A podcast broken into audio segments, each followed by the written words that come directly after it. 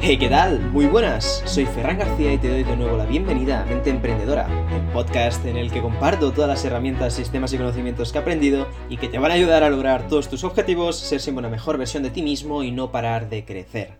En este episodio voy a hablarte sobre la procrastinación, sobre por qué los humanos frecuentemente caemos en ella y algunos consejos para poder vencerla.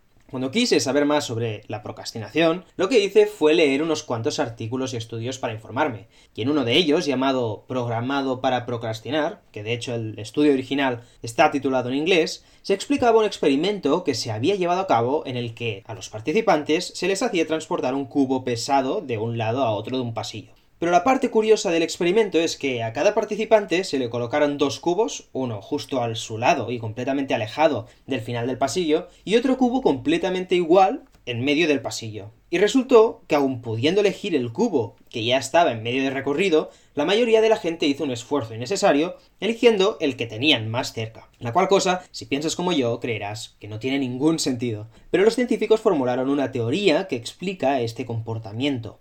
Entonces, cuando analizaron cómo se comportaba el cerebro, vieron que las personas, al verse expuestas al experimento, razonaban del siguiente modo.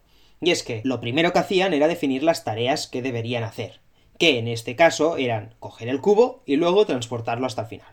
El caso es que una vez hecho esto, la gran mayoría decidió empezar por la tarea más fácil y automática, que era levantar el cubo que tenían justo al lado. Así que al final los científicos concluyeron que nuestro cerebro está perfectamente programado para hacer cosas pero que está perfectamente programado para lo que no debería. Está programado para tener menos cosas que hacer y quitarnos trabajo de encima sin importar lo duro que esto va a suponer para nosotros. Y estas cosas a hacer no tan solo tienen que ser trabajo hacer, sino entre las cuales también se incluyen mirar las redes sociales, ver una película, jugar a videojuegos, etc. Pero todo esto no es malo del todo, porque podemos hacer ciertas cosas para ayudarnos a no caer en la procrastinación y ser más productivos. Una de estas cosas es el crearnos nuestra propia lista de cosas que hacer a papel o en el ordenador, porque del otro modo siempre vamos a recaer en la procrastinación, ya que la lista que va a dominar será la de nuestro cerebro, que ya hemos visto que no siempre funciona. ¿Y cómo hacer nuestra propia lista? Pues empezando por poner las cosas realmente importantes arriba de todo, descomponiendo las tareas muy difíciles en pequeñas partes, cosas que ya he contado anteriormente en otros episodios. Así que ahora aprovecho para recordarte que sigas al podcast y no te pierdas ningún episodio, ya que estos van a estar llenos de nuevas formas o distintos modos de ver las cosas y de pepitas de oro que seguro que te van a ayudar. Pero básicamente esto se podría resumir en tener bien organizadas las tareas que tenemos que hacer y saber priorizar las importantes.